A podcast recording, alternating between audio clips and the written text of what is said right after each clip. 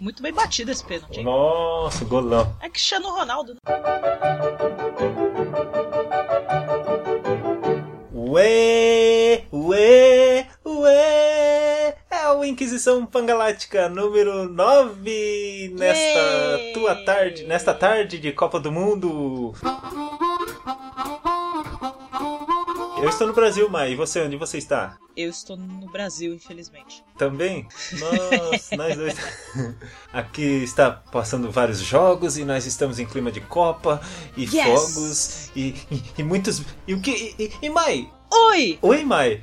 Tudo bom com você? Tudo bom e você? Eu sou a Mai, gente. Eu sou a Mai. Do Obrigado pelos Peixes. Obrigado pelo espaço. Esse dia eu sou o Thiago, do é, Andar Tolo. Eita, tá esquecendo? Você tá esquecendo? gente, é só pra lembrar: tem episódio novo do Paitoneando! Ê, Finalmente!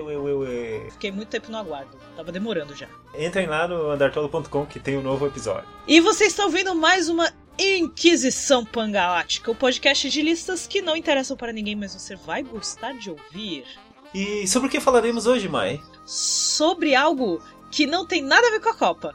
É, a gente é assim. Mas a gente vai falar do que, Thiago? De bigodes. Bigodes, isso. Os Bigodes. bigodes mais style. Os bigodes com alguma história. Os bigodes que são maravilhosos. Sei lá, vários tipos de bigode da cultura pop. Maravilhosos, lindos, e porque a gente simplesmente gosta de filme, de desenho, de jogo. Uhum. Como sempre, como toda lista, dá para colocar todas as pessoas que a gente gostaria de comentar. Mas É. eu espero que vocês concordem pelo menos com a maioria. Então vamos lá, vamos que vamos. Vamos para o décimo lugar. Nós temos o Coringa, o inimigo número um do Batman. Mas aí você me pergunta, querido telespectador, Coringa? Que Ué, Coringa? o Coringa não tem bigode. Como assim, Thiago? É assim que pergunta, ó. É assim a pessoa surpresa. Como assim? Vou explicar. Vamos voltar então para os anos 60. Na série do Batman, essa que você está ouvindo agora.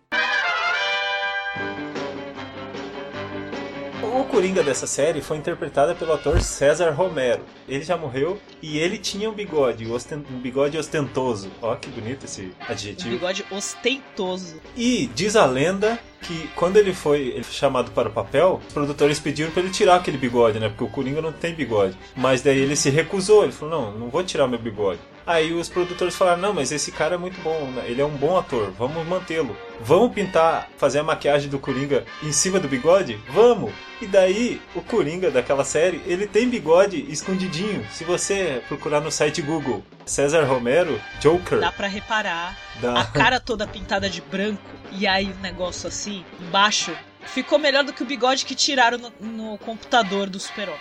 do- A boca do super-homem é muito estranho. Desculpa fãs da DC, mas aquilo é estranho. A então, maquiagem do Coringa ficou melhor. E o bigode dele, é aquele bigodinho fininho, o bigode do. Que assim, tem momentos, né? O César Romero usava um bigode às vezes maior, mas tem aquele bigode fininho clássico, né? Você que tem bigode, você tem barba, honre seu bigode e sua barba. Quando pode. Porque eu tenho muito amigo que fala que gostaria de ter barba Aham. e não consegue. Honre sua barba e o seu bigode. Ah, eu honro a minha. é verdade, o Thiago honre a barba dele. e agora vamos para o nono lugar. É quem? É quem? É quem? É o meu crush da internet, que todo mundo já sabe que eu tenho um crush. O meu youtuber favorito Quem é? Quem nos é? dias Quem é? atuais, que é o Julinho da Van. Mas quem é Julinho da Van? Mai. Julinho da Van é interpretado por Leandro Ramos e faz parte do quadro Choque de Cultura, que aparece no canal do Omelete e também do canal do TV Quase. Me vejo obrigado a concordar com o palestrinha. O Julinho da Van é um piloto de transporte alternativo, ou seja, motorista de van, e ele namora a irmã do Maurílio dos Anjos. Falo com tranquilidade. Mas o bigode dele eu acho extremamente estiloso. Eu acho ele lindo com barba, sem barba, sem bigode, acho maneiro, mas aquele bigode tem um, um toque a mais. Ele é um dos poucos caras que mantém apenas o bigode e fica estiloso, né? Será que ele tem um pente? um pente só pro bigode. tipo aqueles pentinhos de caminhoneiro, assim, né? Exatamente. Tira do bolso de trás e. Não fica embaraçado, não fica aquela bagunça. E é isso, esse foi o nosso nono lugar. Não, no lugar. Vamos para o oitavo? Sim,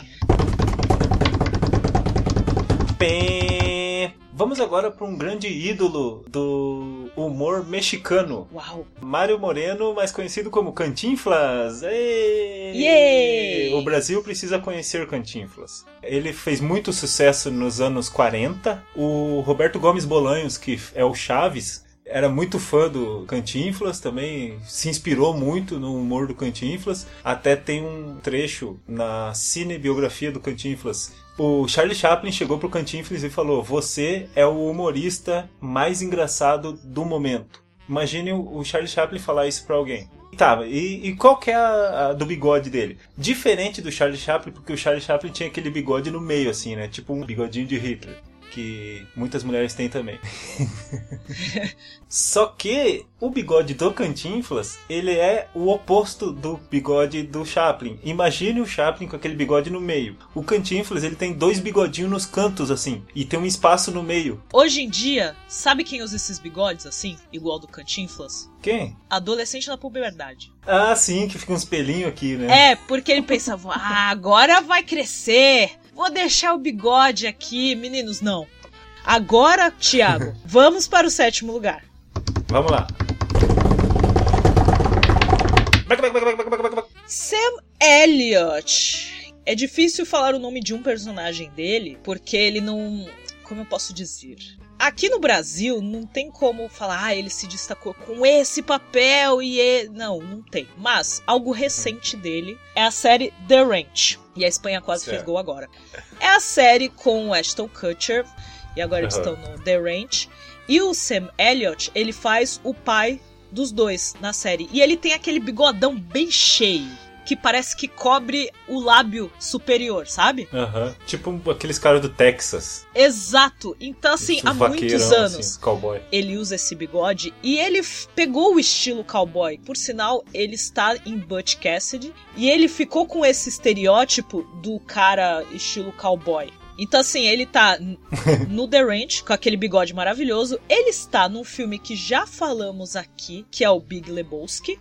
Um filme que eu aconselho muito a vocês e para vocês que são fãs de Family Guy, sabe de que filme que eu estou falando, que é o Roadhouse. Em português ficou como Matador de Aluguel, Hum. golaço da Espanha. Ih, empatou. Ele também já usou aquele bigode que ele vai caindo dos lados, sabe? Sei, é cheio em cima e aí cai assim dos lados, do lado da boca, assim. Sério. Tipo aquele do, do Eufrazino. Tipo esse, exatamente. E mãe, sabe quem vai ficar legal quando ficar grisalho? Quem? A nossa Sexta. sexta posição. Sim.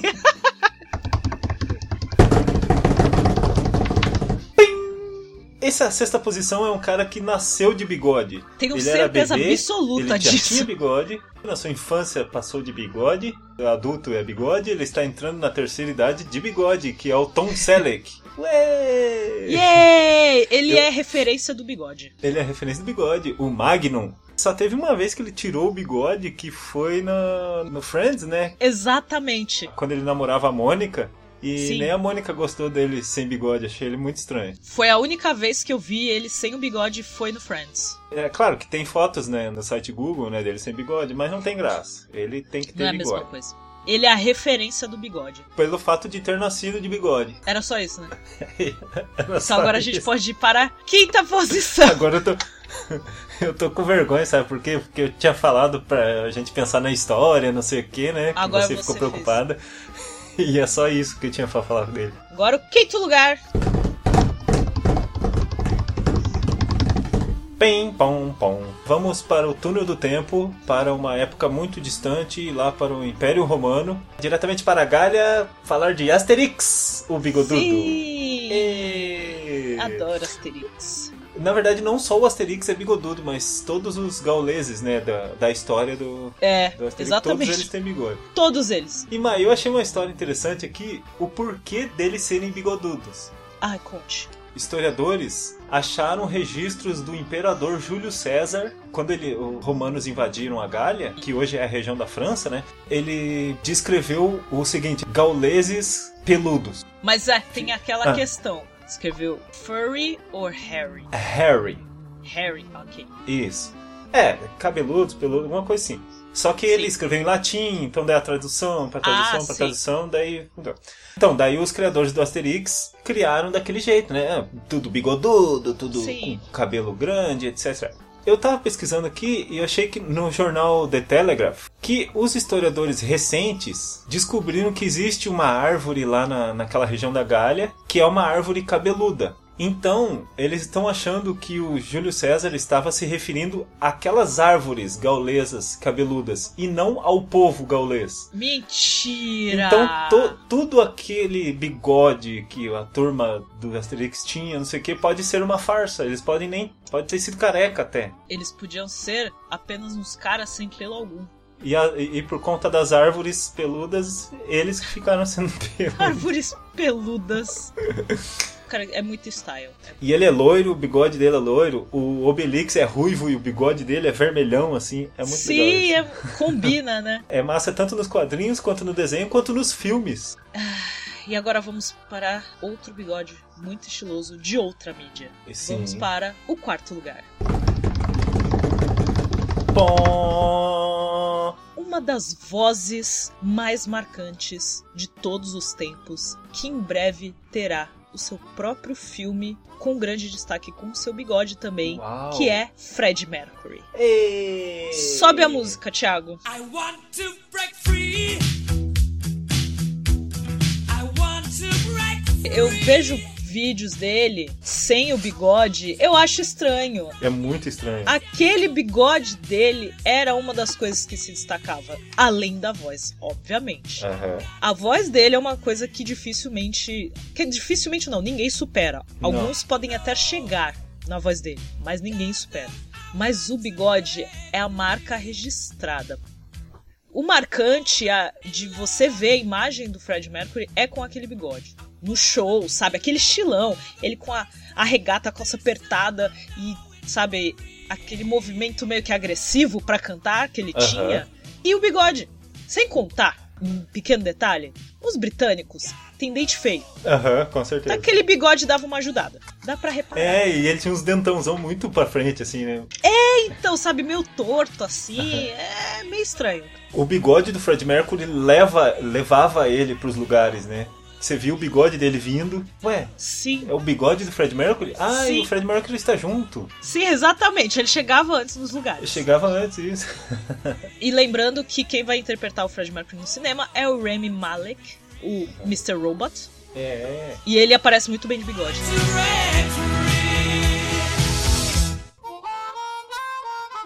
Ô mãe, vamos agora para um bigode que desafia a gravidade. Vamos! Vamos para- Agora, vamos para o quarto lugar. Aí. Não, Não, terceiro. calma. Terceiro. Então, Ah, você errou agora. eu erro um a cada cinco seu. o terceiro lugar. Rare. É esse bigode que desafia a gravidade, ele tinha meio que saído, não saído de moda, mas saiu um pouco da mente das pessoas, mas voltou recentemente depois da série La Casa de Papel, cujas máscaras tinham o formato do bigode desse senhor, desse rapaz, desse menino que é o Salvador Dali, o espanhol Salvador Dali. É... Uma grande referência. E outra mídia que a gente tá falando, a gente foi diferenciando, né? a gente tava falando de, de TV e agora veio desenho, música e agora pintura. nós transitamos por todos os tipos de arte. O bigode do Salvador Dali é um bigode fininho que ele ultrapassa os limites do rosto, mas ele ultrapassa de uma forma tão surreal. Deve ter uns 30 centímetros para cada lado, assim, para A cima. medida. Eu queria ter medido esse bigode. Porque geralmente um bigode grande vai para baixo, né? Sim. O dele não, o dele é para cima. Toda vez que eu vejo imagens do Salvador Dali, eu acho mó da hora. Principalmente quando ele tá mexendo assim. Eu falo, hum, que produto será que ele usava para esse bigode? Pois é, não só as pinturas dele eram surreais, como ele próprio, é- ele era o surreal. Personificava aquilo que ele fazia. E, mãe, nós temos alguém aqui no Brasil que segue um estilo do bigode do, do Salvador Dali? Temos um podcaster, não é verdade? Isso, quem que é? Quem que é? Quem que é? Afonso Solano. Como é que ele fala? Afonso 2F de faca Solano. e eu acho muito estiloso É. aquele bigode dele. Ele arruma assim, faz aquela dobrinha, né? O Afonso Solano, se você estiver nos ouvindo, conte-nos o que você passa no bigode. Conta se você usa o pente. Agora, essa segunda posição me levou anos e anos de pesquisa. Uau! Vamos parar? Vamos para a segunda posição. Nós vamos direto então agora para a família Adams, do seu patriarca Gomes Adams. Ê! Adoro Família Adams.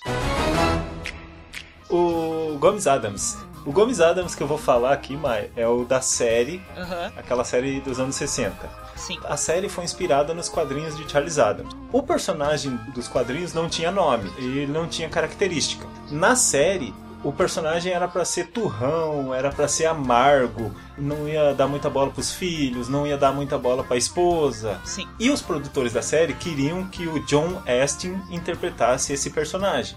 Na hora que eles foram fazer os testes, ele começou a ter uma química muito forte com a atriz que interpretou a Mortícia, que eu não lembro o nome dela. Aí o John Astin chegou para os produtores e falou: Vamos mudar um pouco a característica dele, porque ele é muito amargo. E se a gente fizer ele um cara mais legal, um cara que ama os filhos? Ele começou a dar ideia para os produtores. Os produtores começaram a gostar das ideias dele.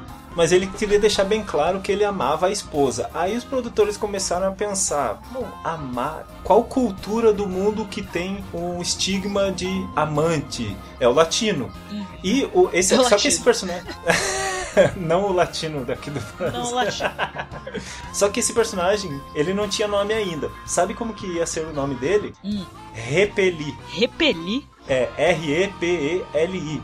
Eu não sei se Nossa. pronuncia Ripley. É, deve ter alguma pronúncia diferente, mas estranho. É, Ripley Adams. Aí eles pensaram, bom, vamos transformar esse Ripley Adams num Latin Lover, então. Deixa eu te interromper um segundo. Aham. O Cristiano Ronaldo acabou de fazer um gol. E foi frango do goleiro.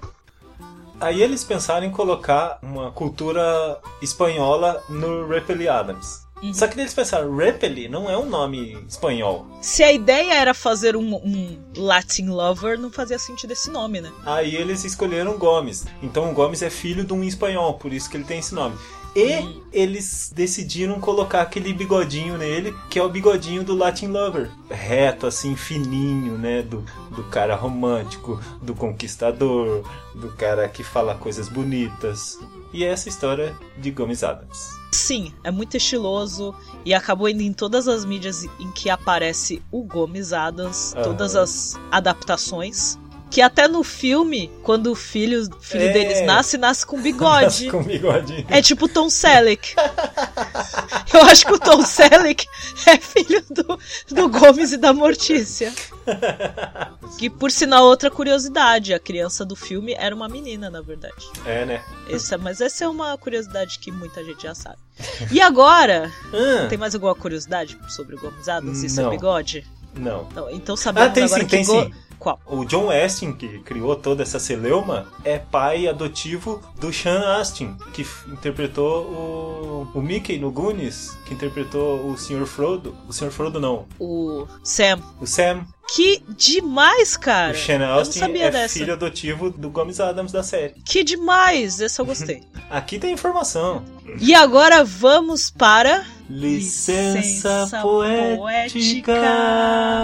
A licença poética de hoje. Ah, É uma homenagem a uma grande artista mexicana e a sua, como posso dizer, a sua intérprete no cinema. Sim, A Salma Hayek é uma das atrizes mais bonitas do cinema. concordo. Ela é extremamente sexy e eu acho ela como atriz sensacional. Mas quando ela representou a Frida Kahlo, foi a primeira vez que eu falei, nossa, ela tá feia. hein?"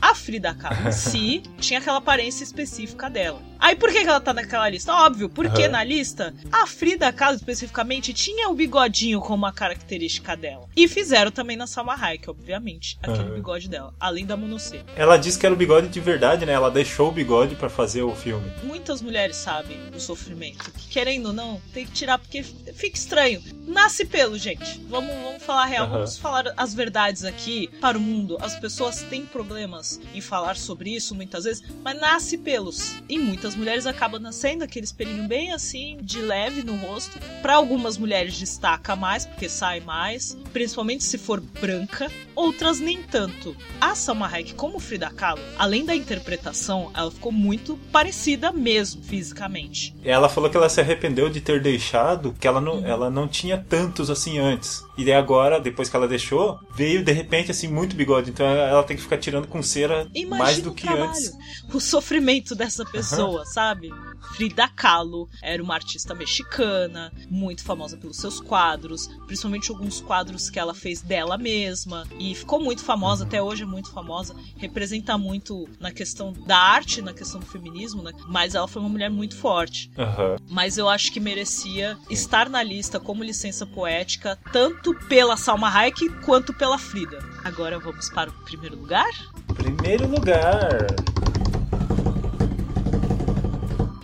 E agora vamos para os videogames. Claro que nesse caso também tem animação e também tem filme, mas o destaque é para o videogame, que é Mario e Luigi.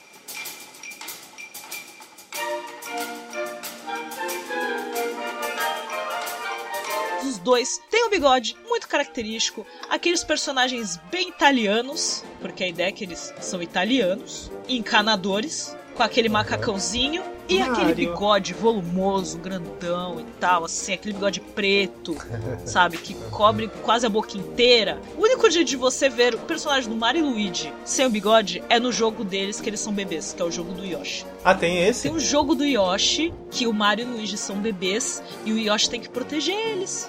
E é mó bonitinho porque eles estão só de fralda e chapéu. É muito fofinho. E aquele narigão. Mario e Luigi mereciam o primeiro lugar. E porque eu cresci jogando. Aham. Super Mario World, o Mario de 64, o Mario do Super Nintendo. Eu achei que você ia falar o Mario do 69, Aí é Que o Mario susto. do atrás do armário. o Mario XXX. É. Diz a lenda que o Mario ele apareceu na primeira vez no, no Donkey Kong lá do Atari, né? Em 1900 e qualquer coisa. Sim. Tudo quadradinhos assim. E daí tinha o Mario, só que ele não parecia um ser humano, sabe? Uhum. Então, pra parecerem um ser humano, eles acho que eles iam colocar um nariz. Eu não lembro, era alguma coisa assim. Colocaram um nariz, só que daí não parecia um nariz, parecia que era um bigodão. Por isso que o Mario ganhou esse bigodão. Uma E eu conheci o cara que faz a voz do Mario, ele não tem bigode. Decepcionadíssimo. Ah, que sem graça. Decepcionadíssimo fiquei. Ele deve ser igual aqueles adolescentes que não, não nasceram bigode. É, então, acho que é nasce barba, não adianta. E a pergunta da semana? É, você andaria com pente para bigode? Sim, você homem ou você mulher? E é isso, Thiago. Tem e-mails aí pra você ou não? Eu nunca recebi e-mail. Se você tem, vamos ler. Não, o meu leitor de e-mails aqui deu problema, não consigo abrir, então não sei se tem e-mails ou não. E vou mandar para onde, Thiago? Contato arroba andartolo.com e também contato arroba obrigadopelospeixes.com. E também temos Twitteres. Twitteres, Mai. Qual é o Twitteres nossos? O arroba andartolo ou arroba obg pelos peixes. A gente teve comentários, né, no Twitter. É, deixa eu procurar aqui. Deixa eu procurar Eu aqui também. Eu também não, eu lembrei agora. Eu quero mandar um beijo para o Fernando Ramos, Sim. que ele falou que passou o episódio inteiro, o episódio passado, dos valentões e valentonas, pensando Aham. em duas sugestões, mas as duas sugestões foram os primeiros lugares da lista. Ah, ele tava pensando e logo depois ele ouviu e confirmou que nós falamos, é isso? Exatamente. E, e Maia, eu tenho uma coisa pra falar também. Conta. Gente, vocês que são entusiastas do bigode, existe um site chamado idolosdebigode.blogspot.com. Tem várias coisas sobre bigodes aí. O mundo bigodal está nesse blog. Então, feitos. É isso. Muito obrigado pela sua presença. E até a próxima lista.